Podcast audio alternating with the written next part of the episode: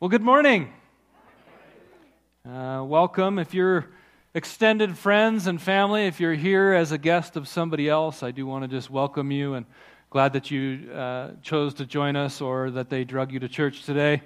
I'll do my best not to scare you off, uh, but we do appreciate that you are here with us this morning. I do have an, an announcement I want to mention. Um, we have a mission trip coming up to South Africa at the end of January that spills over into the first part of February.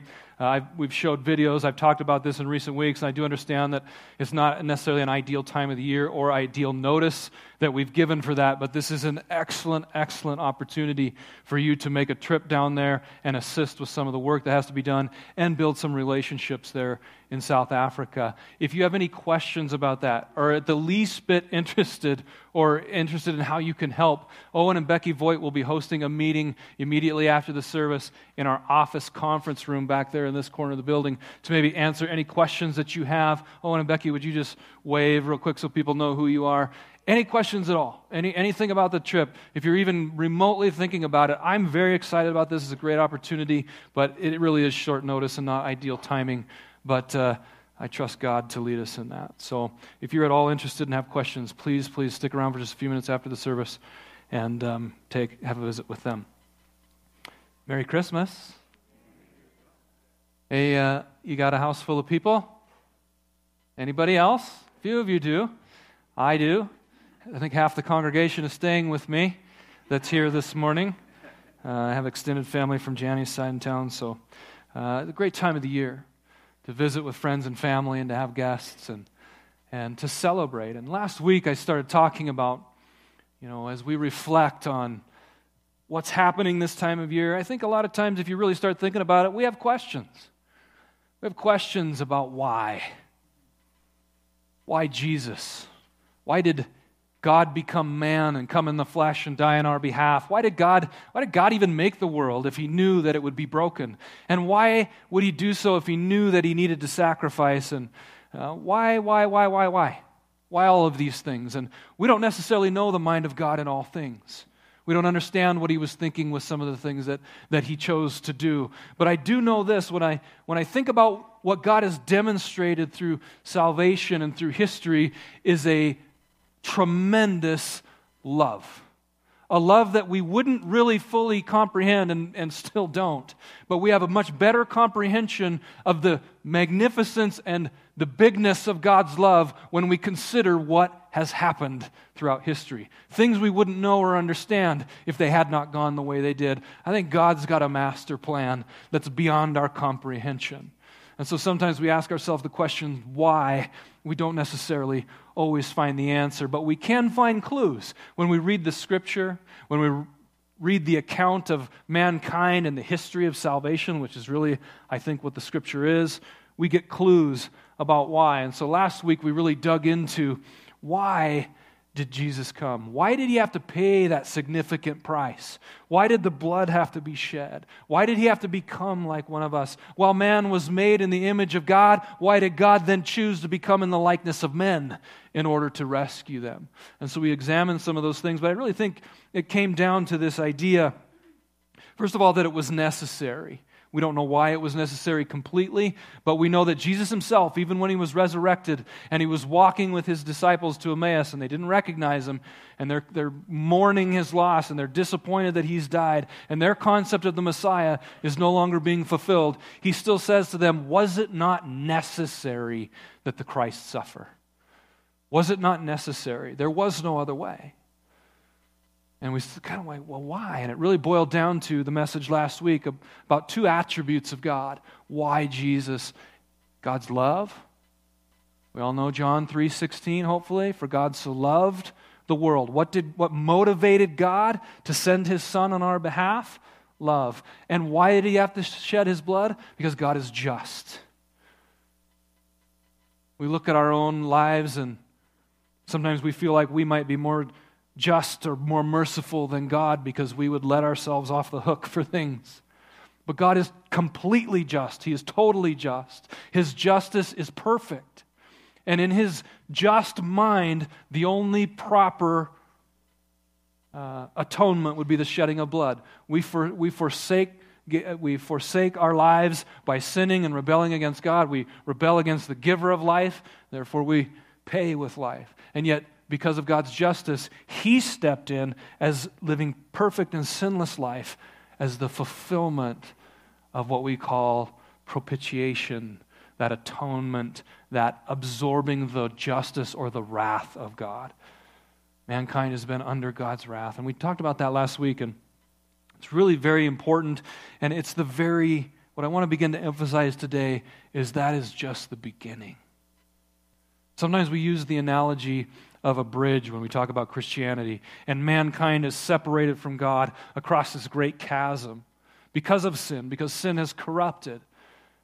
And yet, God built a bridge through salvation, through Jesus Christ, through the cross, through the shedding of his blood, that man might then be reconciled back to God. What is reconciliation? We often use that word in terms of our relationships with one another. And when we've, there's been an offense between two people, we hope that it can be reconciled and resolved and that relationship can be restored. So something begins to take place when we cross that bridge to salvation. Romans chapter 5, verse 19. Important concepts theologically here. We, there's some rich things in here if we pull it apart, but it says, For as by one man's disobedience the many were made sinners. Because our forefather, Abraham, or Abraham, I'm sorry, Adam, sinned, sin entered mankind. It became part of our heritage. We inherited sin, and through the disobedience of the one man, many were made sinners, all of us. So, by the one man's obedience, the many will also be made righteous through the obedience of one man, Jesus Christ, living the sinless life and paying the ultimate price, we might have the opportunity to be righteous. Very important concepts here and very visual understanding of why things have been the way they are. Just through the one came the sin, also through the one came salvation, a righteousness that we could access. Okay, so what are the results then? Okay, we, I want to shift gears away from just that, that sacrifice and that absorbing of the wrath, that concept of salvation that we talked about last week. It's, it's the pivotal moment in our lives when we come to faith in Jesus Christ and we begin to put our faith in Him and we're saved. That we accept that sacrifice, our sins are forgiven, we cross over that bridge. Now what? What then? Is that the whole story? I think sometimes we can get caught in that in our Christianity where everything is just that one one thing.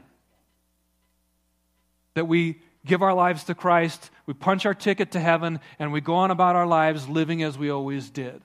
And in fact, that's not the case. That there's so much there in front of us to inherit, to receive. What did we inherit?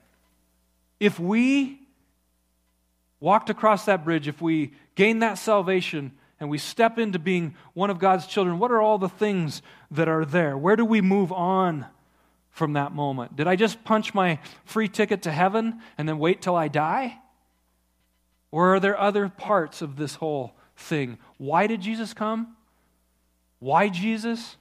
For a lot of significant things that are accessible to us. Romans chapter 8, verse 32. He who did not spare his own son, but gave him up for us all. God held nothing back. How will he not also with him graciously give us all things? All things. What does it mean, all things? There are a lot of things.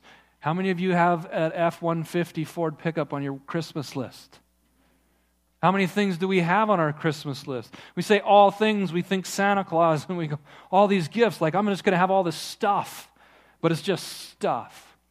All things is so much more than the material of this life. It's the things that we've inherited in the Spirit through Christ. So much more. It's not just like you get a gift for Christmas and it's just one gift. You got a bag there and you open it up, and all that's in it is one chapstick. Huh? But when Jesus gave you a gift, he gave you a gift bag full of things. So much more. I'm teasing my mother in law there with that joke because Somebody just got a chapstick yesterday in their gift. Inside joke. There's so much more to all of this. We talked about reconciliation. It, it is, warrants the idea that we talk about adoption. Adoption in our natural place here and now in our culture and society is such a, is a beautiful and challenging thing. You know, people take on the challenge to, to raise someone that, that they did not give birth to, doesn't necessarily have their DNA and all those kind of things. It can be difficult. And a wonderful, beautiful opportunity for a child. Where maybe they didn't have hope, maybe they have it now with a family. Maybe they weren't going to have a Christmas. They will now because they've been adopted into somebody's family. Adoption is so powerful. Adoption was not something the Jews did. And so when they start talking about adoption back in these days, it would be a challenge to the Jews. It would be understood by the Romans. But the Jews had a heavy emphasis on birthright, and a lot of that was given them by God. Had to do with their genealogy, their race, and all of those kind of things. It was an important part of their framework. In the Roman world, adoption was common, but not necessarily in the way that we do it now. It would be more like uh, they would often adopt another adult. I mean, I can't imagine, adopt another adult. I mean, kids are a handful enough. I can't imagine taking on an adult, but they would do it for reasons of inheritance, political reasons, the giving of power and the transfer of office, and those kind of things. If you've seen the movie Ben Hur, this is kind of what takes place in there the main character being adopted by the captain that he saved. And when we are adopted into a family, we receive their name. We might not have biologically had the DNA, but we receive that name and we become part of a family. Galatians chapter 4, verses 4 and 5. See, I'm going to ask you today, I just want to turn on your imagination. When, when, we're up, when, when people are preaching and you're receiving information, that's great. Just add it to the informational bank. But what I want you to do today is imagine yourself in these positions. Imagine these words being spoken to you. Imagine how this impacts you. This isn't just information for you to carry around and be smart with. It's something that's meant to help you in your identity and in your understanding and in your relationship with God. Galatians chapter 4, verses 4 and 5.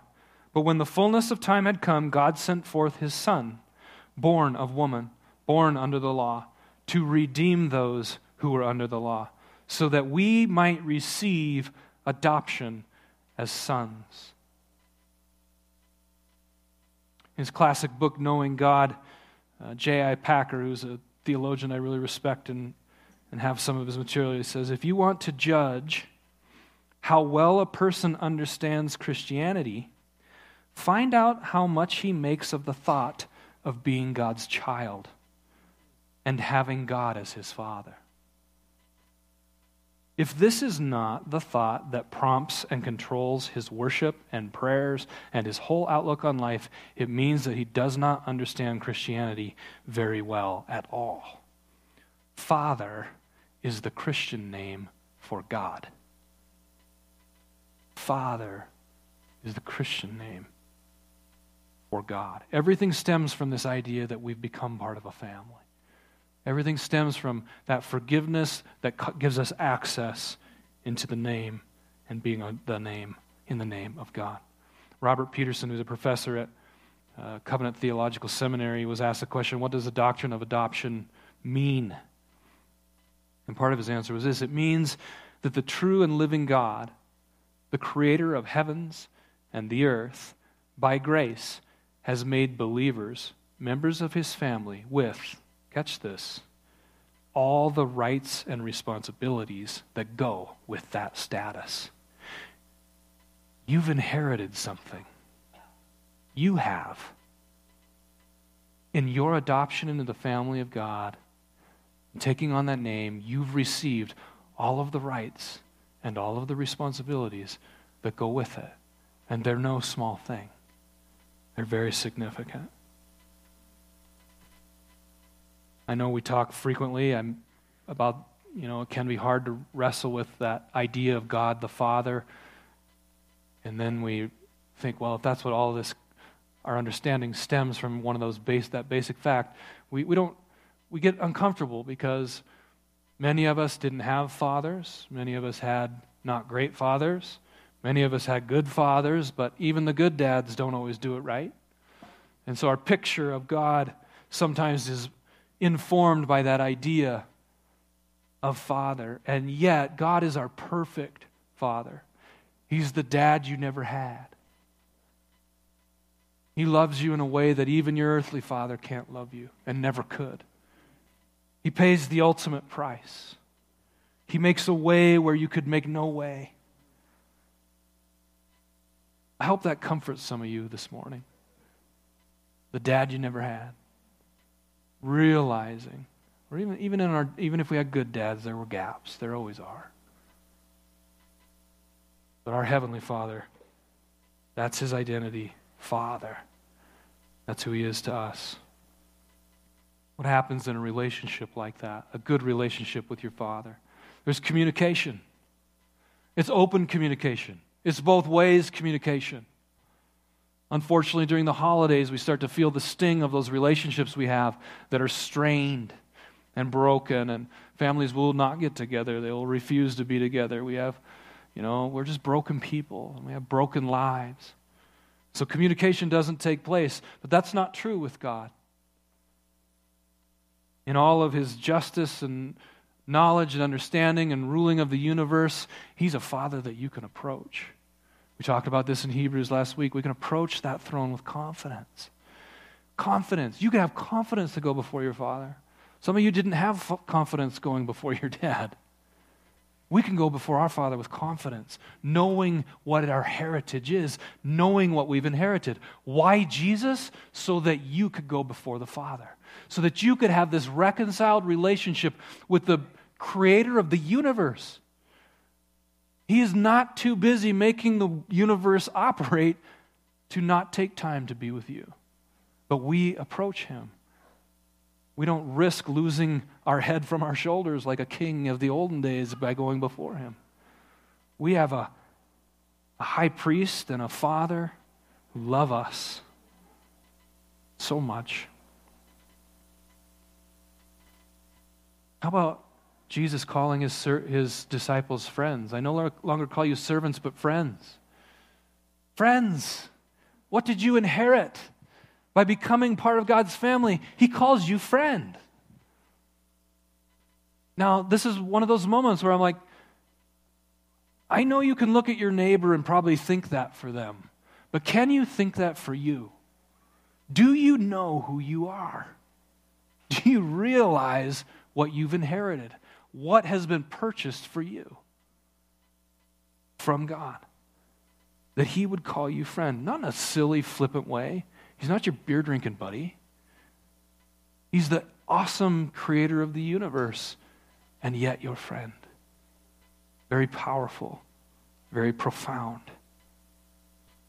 for our understanding. We're not slaves.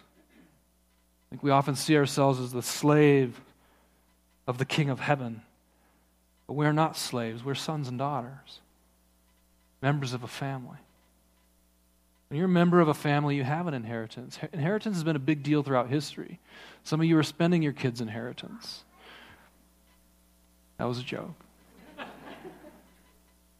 it can be hard to leave an inheritance, but it's a powerful and important thing, and it's been a significant thing throughout history. When we, I think, when we when we try and ponder these ideas of what we have received um, because of Jesus, many of them are in the spectrum of eternity. Not all of them are in the here and now. And so we tend to think of our lives, we think of the we think of our when we were born and it will end when we die and we kind of just stop there because we don't know what all what happens beyond there. But I want to challenge you again with your imagination, your thinking. It goes way beyond there. It's just a moment in time, it's just a doorway into next. And so when we consider the heritage that is coming our way, it's so much more than in this life. But we have got to take the time to reflect and contemplate the eternal and big picture scope of what God has done for us. Your eternity has begun. It doesn't just end on the day that you die. It goes on and on and on and on, and your heritage is within that. It's such an amazing thought. He will swallow up death forever. This is Isaiah chapter 25, verse 8, prophesying of the coming of Christ and the ultimate fulfillment that will take place. He will swallow up death forever. I could just stop there and we could all go home, right? He will swallow up death forever. Ah, that's part of your heritage. That's part of your inheritance. You will see that with your own eyes. And the Lord God will wipe away tears from all the faces. And the reproach of his people he will take away from all the earth, for the Lord has spoken. Again, I can do this third person. I can see him wiping some of your tears away, and I'm like, yeah, go God. But can I see myself having that as my inheritance? Can I see God wiping away my tears? Have I inherited that? Have I inherited that peace, that comfort? Will I see the day that death is swallowed up forever? Yes, you will, according to the scripture, as a follower of Christ. Why Jesus? To give you that opportunity, to give you that experience. Got to apply these to ourselves, and they have to become our reality. I am the prodigal. I can pray that about all the other prodigals I know, but I'm the prodigal. Can I see myself in that story that Tyler taught us on a couple weeks ago? I squandered my inheritance. I was given the gift of life. I've rebelled against God sinfully, but I can go back to the Father and He can put His ring on me again. And I can put on His robe and I become a member of His family. I went to Him with the idea saying, I'll just be a servant in your house. Let me just be with the servants. He says, No, you're a son. Wear my ring. Put on my robe. That's what God has done for you. Why Jesus? That you could have that experience, that you could receive that heritage. The good and faithful servant. And that, I hope that will be me someday. And I know by the scripture it will be, even though I don't deserve it and I've never earned it. What about the new heavens and the new earth that God says He's going to do in the end? You will see that with your own eyes. Can you put yourself in that position to comprehend what Jesus has done for you? Do it. Ponder it. Reflect on that. That is part of my heritage. That's part of what I will see. That's part of what I will experience. Oh, man. So worth celebrating, isn't it? Why did Jesus come to the earth? A lot of good reasons. And a lot of things that you and I inherit because of that. He bore that wrath on the cross, and He gave us the opportunity to have an ongoing, powerful, and effective relationship with God that goes on and on and on. Another thought I had, and I'm only scratching the surface of some of this stuff. How about being free of guilt? If I've been forgiven of sin, I'm free of the guilt. I like the analogy of the acquittal. I've been acquitted. Some of you have had to stand before a judge. It's not very fun. I've had to stand before a judge. It's not very fun. You're at the mercy of the judge and the prosecutor, the accuser. I stand before the judge and I have lots of reasons I should go to jail or whatever your situation is. You can at least imagine it. They put it on TV for entertainment for you. Judge Wapner, remember? The People's Court. We're entertained by these things. We watch them on TV. We see big cases. People are guilty or not guilty, and they get acquitted or they go to jail. Someday I'm going to stand there and I'm going to know that I was guilty. But the judge will say, not guilty. Not guilty. I can picture myself walking out of that courthouse. I don't think it'll really be a courthouse when I stand before God someday, but I not guilty. It is oh relief. You ever confess something or finally get something off your chest and you can just breathe a little better? I think it'll be that way because you will be acquitted. Because Jesus took your place. I will stand there. I will hear it. I will be acquitted. You too. Can you picture that? Can you imagine? Can you celebrate what an awesome thing God has done for you? Here's some powerful scriptures. And again, please consider yourself in this. His master will say to him, Matthew chapter 25, verses 21, Well done, good and faithful servant. You have been faithful over a little. I will set you over much. Enter into the joy of your master. And we go, Yeah, good for that guy. I'm glad that happened for that guy.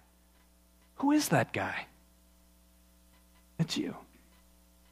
Well, wait, I haven't been faithful over much at all. I haven't been faithful with what you've given me. But for those who are trusting in Christ for our righteousness, we will hear those words Come. Share the joy of your master's happiness. Then the king will say to those on his right, Matthew chapter 25, verse 34. Again, this is Jesus talking. Come, you who are blessed by my Father, inherit the kingdom prepared for you from the foundation of the world. Wait, what? Again, you have to be able to picture God saying this to you. Who am I going to pick on? Kyle?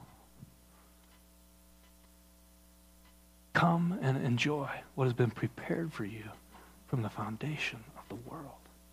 Well done, good and faithful servant. Can you hear those words?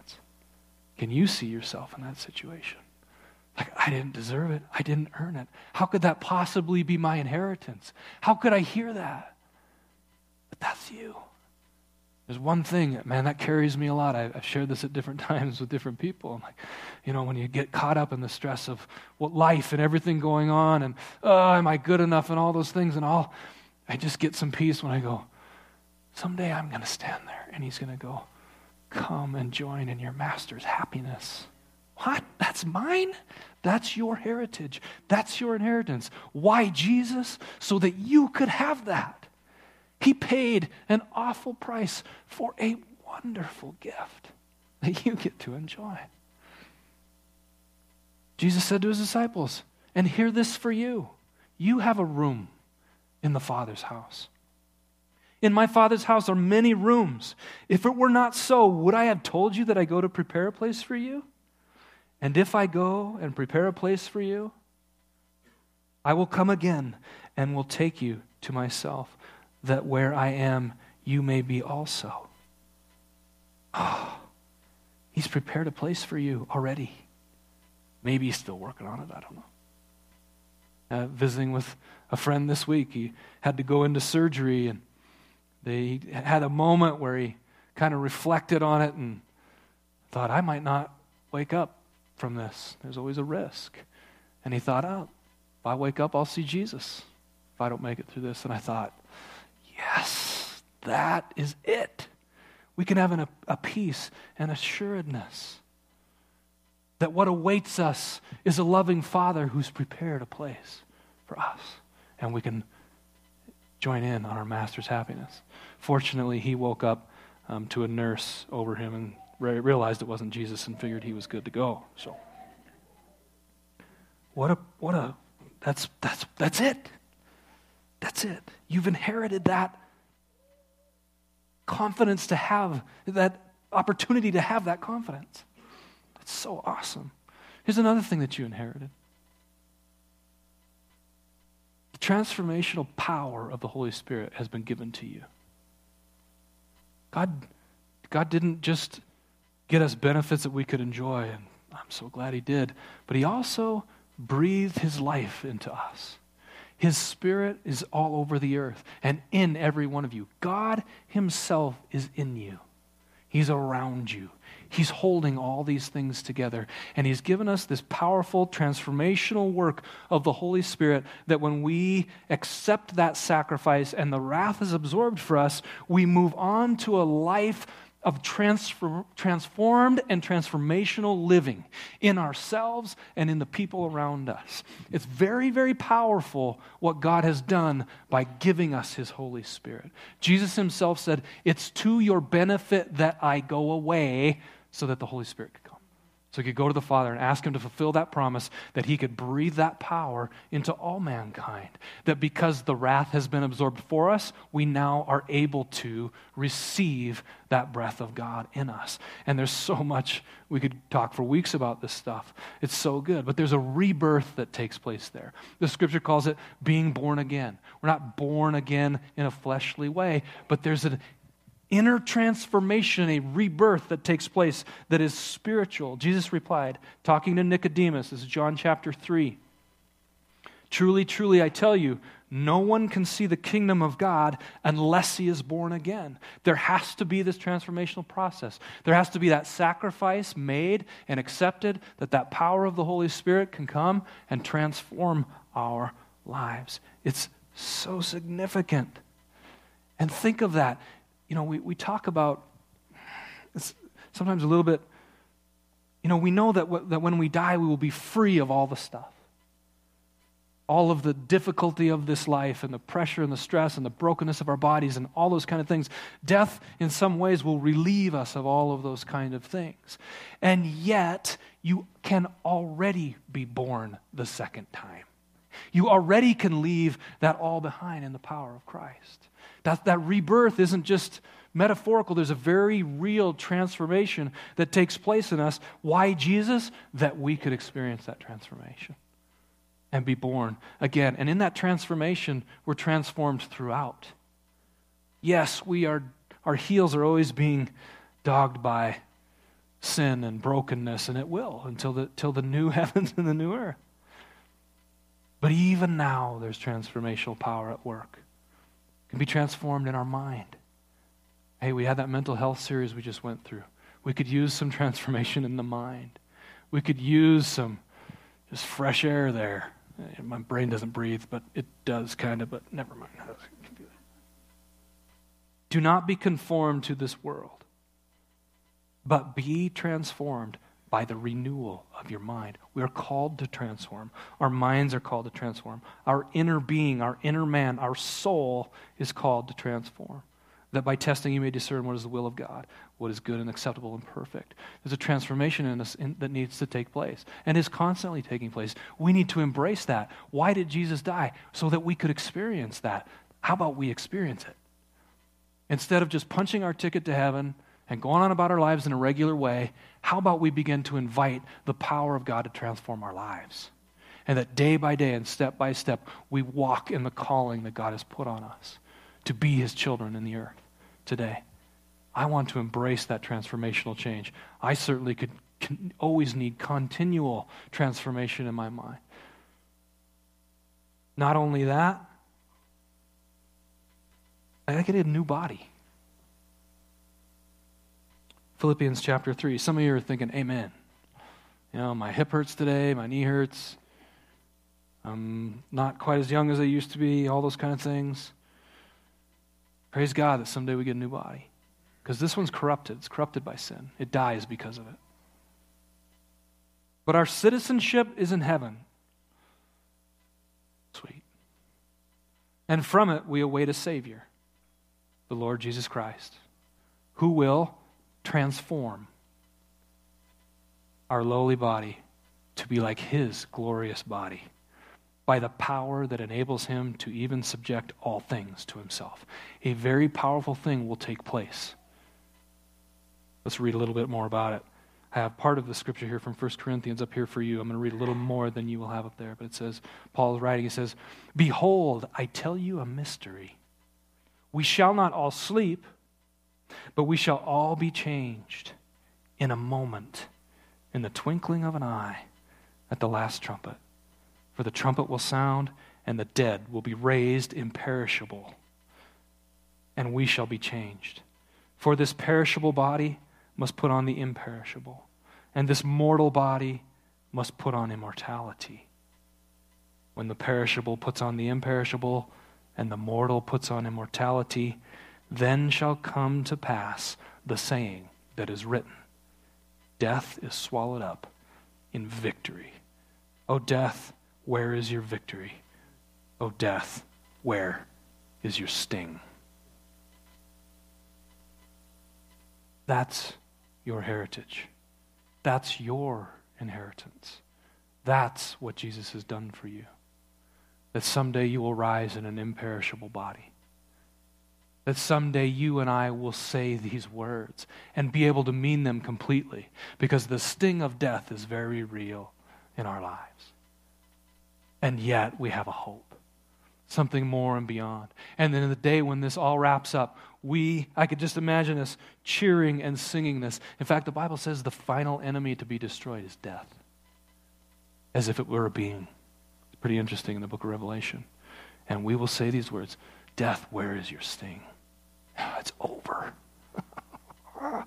it's all done. It's finished. The new heavens and the new earth are here.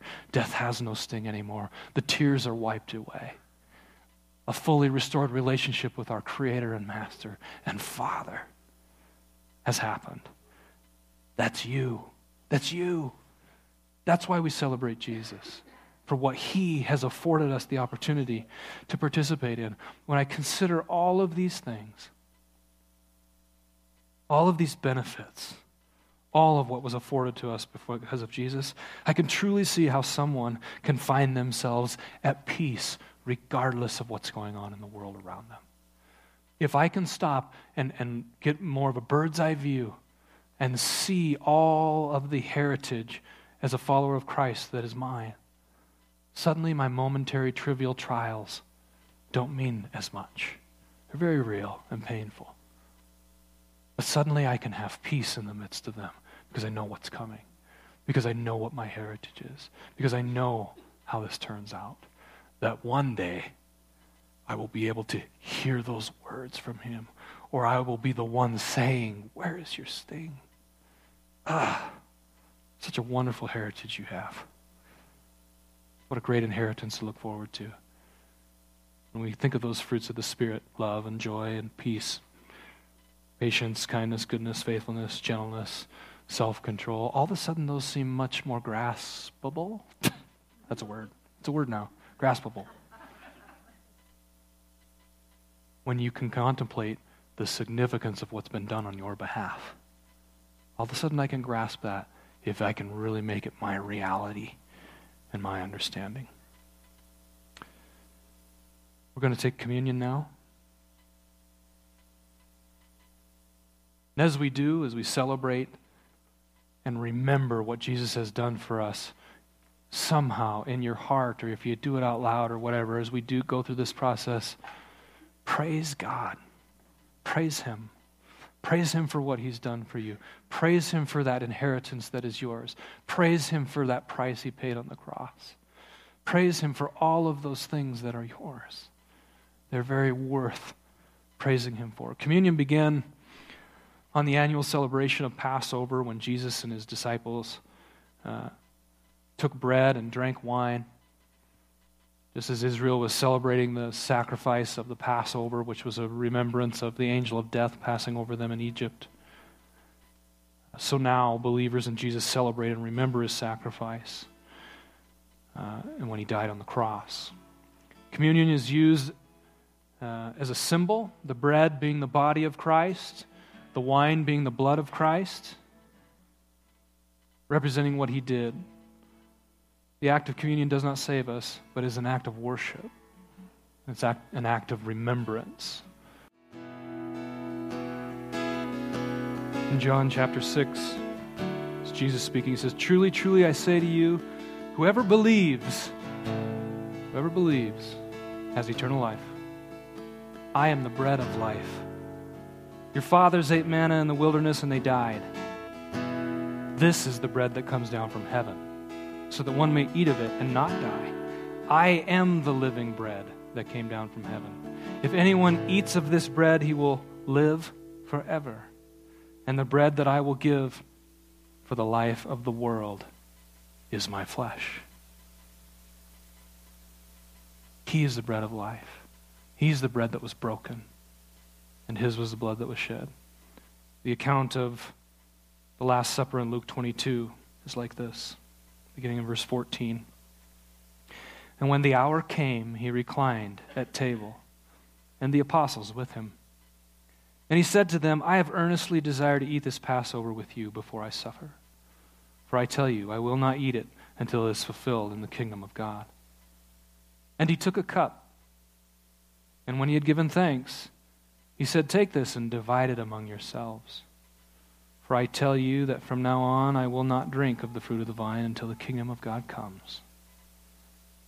And he took the bread, and when he had given thanks, he broke it, and he gave it to them, saying, This is my body, which is given for you. Do this in remembrance of me. And likewise the cup, after they had eaten, saying, This cup that is poured out for you is the new covenant in my blood.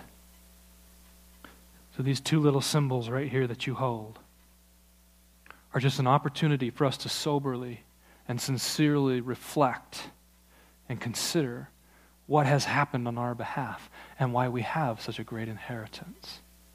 So let's pray. Lord Jesus, I thank you that 2,000 years ago you sat in the upper room with your apostles and you did this. And we today celebrate it as a reminder of what you were about to do on the cross in that moment. Lord, we recognize that the price you paid and the wrath you bore was nothing insignificant, but afforded us the most magnificent opportunity and future. Our eternity awaits. And we're so grateful for that. For you so loved that you gave. Father, we're grateful. Today, we remember you. We remember you. We remember what you've done. We celebrate that. And I pray that you would bless each one today as they take of this communion and reflect upon what you have done for them. You are a good, good Father. You made a way where there was none. And in doing so, have somehow achieved demonstrating to us the most magnificent love. We wouldn't know it otherwise. Somehow that's all cleverly woven into your master design.